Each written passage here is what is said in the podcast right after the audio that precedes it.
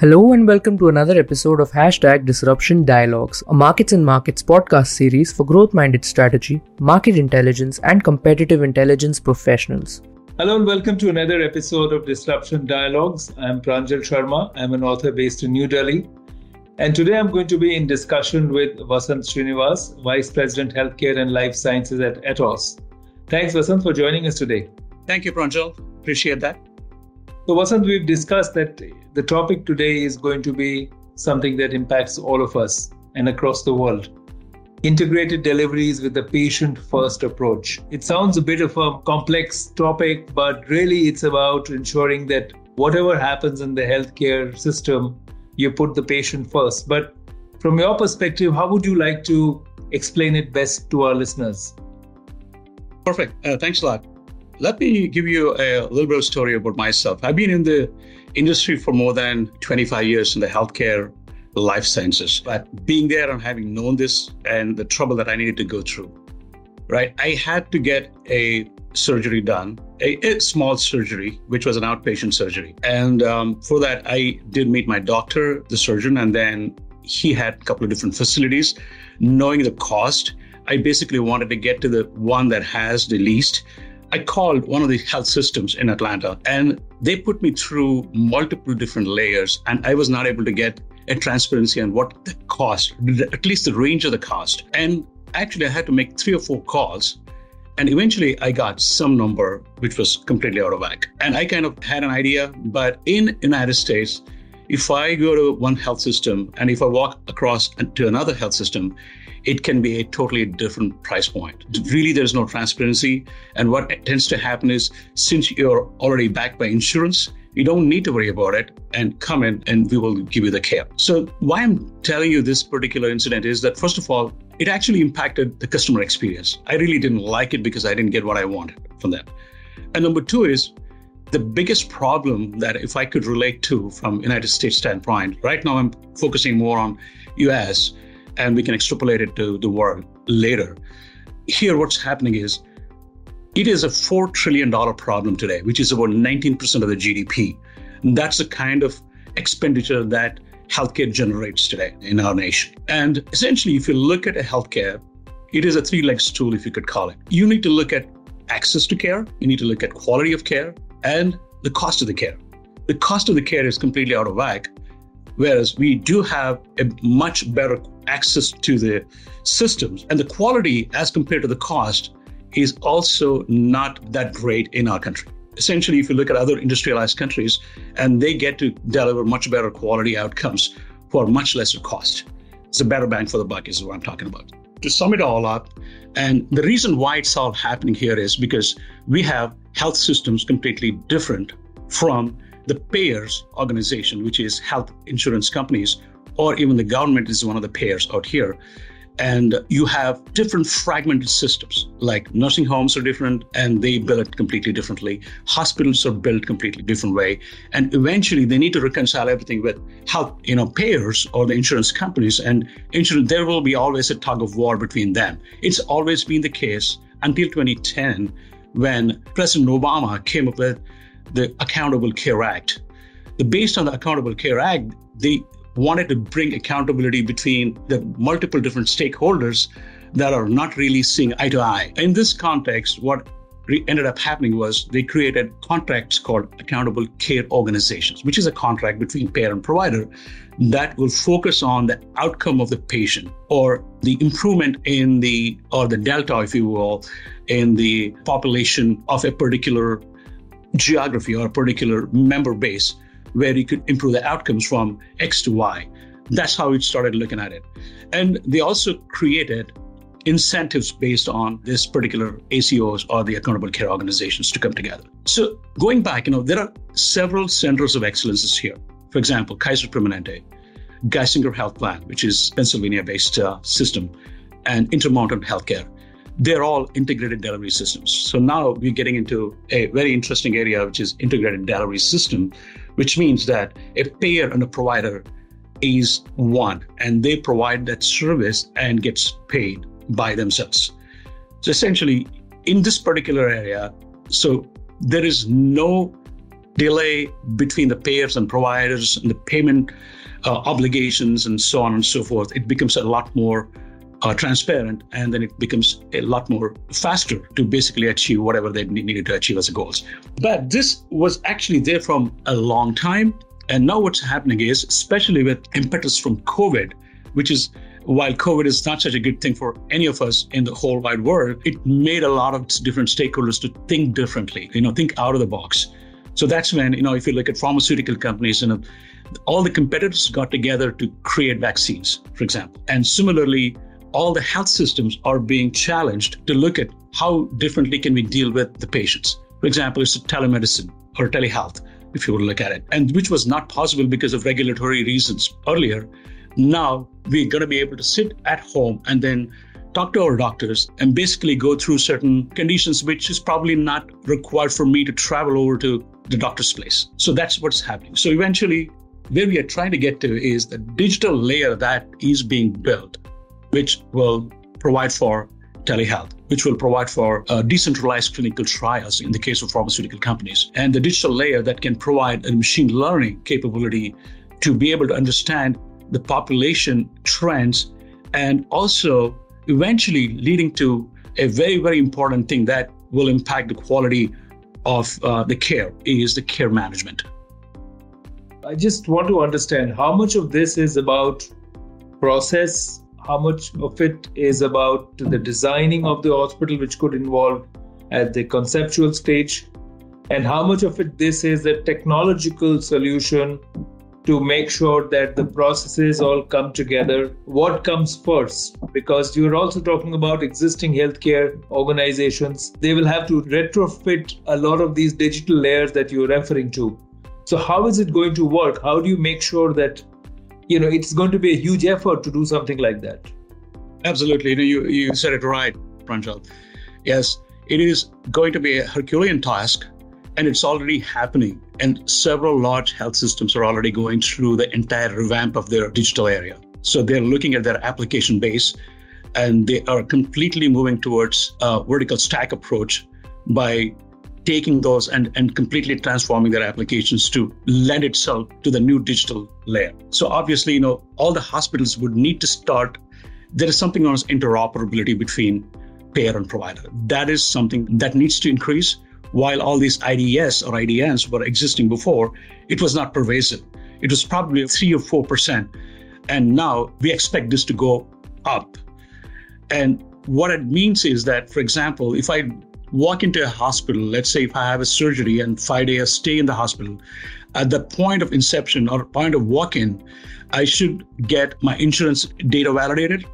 And I walk in, I get the surgery done. And then eventually, when I walk out, when the discharge happens at that point in time, all the systems from the payer and provider should be talking to each other to make sure that I'm completely done. And then the bill comes out and then it gets paid by payer.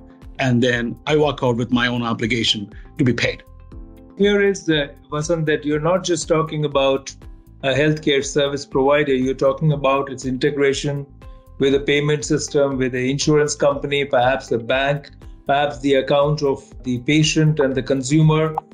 So the integration that you're referring to, or at least a connectivity or or talking to each other kind of system, is going to be much bigger, far more interconnected, but therefore perhaps more complex. Absolutely, far more interconnected. If you look at a couple of different systems, there's clinical systems. In the clinical system is where when your care is delivered, it's all being recorded in that particular area in clinical systems and then that becomes one of the records that you know spits out all the electronic health records and medical records in all those areas that is one area and then we have the payment systems the payment system is one other area where we have usually the issues because it is coded and once hospital codes all the payment and that needs to be paid by the healthcare insurance companies. And that's where the interoperability needs to get even more stronger. And moment there is an exchange of data between hospital and the payer on the electronic health records, EHR, EMRs, which is what we call, and along with the payment uh, data. And that's when it speeds up the entire process and it becomes a little bit more, what I should say is, I don't have to really worry about it Because as a patient, I don't want to be sitting there and then I get a bill from anesthesiologist and I get another bill from a different provider tomorrow. I get probably about five or six different bills after I went through a small surgery, even today. So it needs to get to a situation where everything is consolidated, it's taken care, and be done with it. What role is technology playing in this, Vasanth? Because this is the disruption dialogue. How is technology and what kind of technology is bringing disruption here? So if you look at it, you know, in the clinical area, there are uh, very good systems out there called Epic, Cerner. In fact, uh, Cerner is a company that recently got bought by Oracle, and they're betting heavily on healthcare. And if you look at the disruptions in digital that begin to happen about a couple of years ago, and it stalled a bit, a little bit, is you know, when Amazon and uh, Berkshire Hathaway and JP Morgan got together and then created Haven, which is a special purpose vehicle to basically digitalize this healthcare area. So what really mattered at that, that time was even the regulatory constraints that was probably not taken much into consideration the complexities that involved with the multi-layer of fragmented system that we had and it did not become a success but if you look at it now with post covid the digital is gaining a lot of momentum especially if, if it's a remote patient monitoring for example and that is now regulatorily acceptable. We can do that. And the digital is bringing in a lot of IoT devices. Essentially, you know, you have the information at your fingertips in your apps. And basically, you know your, your health profile today as we speak. And then if when you congregate all this data and do analytics using the digital analytics, and you are able to look at a current baseline of, let's say, a population for, let's say, in New York, if it's 8 million people population, and this is the baseline, and basically look at stratify that and then get into the disease prevalence, which tells you obesity or it could be hypertension, diabetes, whatever may be the cause. And you basically outline all those causes. And it is an accurate data because you have multiple sets of data coming in from multiple different areas. In fact, uh, health systems are also tying up with pharmaceutical companies and trying to get their real world data as such. So when you combine all this data, which is enriched, and you're going to be able to get a much better feel for what's the current level of uh, you know care, uh, the population risk, I should say, and then you basically target the particular disease areas, which could be obesity. That's one of the biggest areas in, in the United States today. And you could look at hypertension, and diabetes, all these areas are targeted and then improved. Once it improves, then the care management, which is the outcome of quality, that improves. And what about Atos? Any examples of what Atos has done so far? Something which could be setting the example for the industry? Yes, Atos has been in the forefront of all this, and uh, Atos works with nearly about over 1,000 hospitals worldwide and it's not only in the United States. And they have developed all the systems. In fact, they take care of the infrastructure and the applications. And Atos has a huge expertise in the area of, you know, Epic, for example, which is a clinical systems. They have complete knowledge of all these areas. To add to that, Atos also brings in a center of excellence because it has a uh, investment that's in the scientific community that has doctors, nurses, uh, scientists uh, basically are present in that particular cohort and they're essentially overseeing a lot of different things called multi-omics is one of the areas that we are doing in United Kingdom, I should say. And similarly, this particular cohort community is also contributing and they are utilizing a very highly differentiated product or the IP that we have, which is high performance computing. Atos also provides hardware as such. So it needs a lot of high end number crunching computing capability when you do multi-omics or when you do data crunching analytics for the hospitals, especially for the hospital area and they are completely present in every different aspect of this, which includes uh, cost, quality, and also basically consumer experience or the customer experience area is, is one other area where they're completely present. So, Vasanth the final theme I want to check with you is you're a domain expert, as you said, you've been in this field for several years. Are these models likely to work in uh, emerging markets as well, or do you see this only in, in US and Europe uh, what level of sophistication is required in the market for this approach to be successful? Because you know, a patient first approach is something which is universal. It cannot be about a developed market or an emerging economy. How do you see that playing out? I would say, Pranjal, going forward, we would see a sea of change, especially in the United States. While it was a structural issue that United States had, even has, even today, and that is going to progressively change by the digital. So extrapolating that to the world, we do not have this issue, let's say, with UK or France, because there it's a single payer system and you have government paying mostly everything. Essentially, you don't have this kind of a, uh, you don't have to really worry about an integrated delivery system as such in that particular area. But there, the problems might be slightly different. It's about the access to the care or the time taken to the care, which is essentially people would, would need to stand in line, is what I've heard in, in several other countries. They will not be able to, you know, get their you know, elective surgeries done for like months together, which is possible in the United States in probably weeks. So the different geography brings in different challenges, but the digital underlying digital has been given a huge push, especially like I'm saying, after COVID, it's become even more prominent and that's being utilized everywhere. And even in the emerging countries, especially in India, India has undertaken a very big you know, exercise in bringing overhauling the entire health system as such. And that they're actually investing pretty heavily even in the digital area for that, the Ayushman area that they're talking about.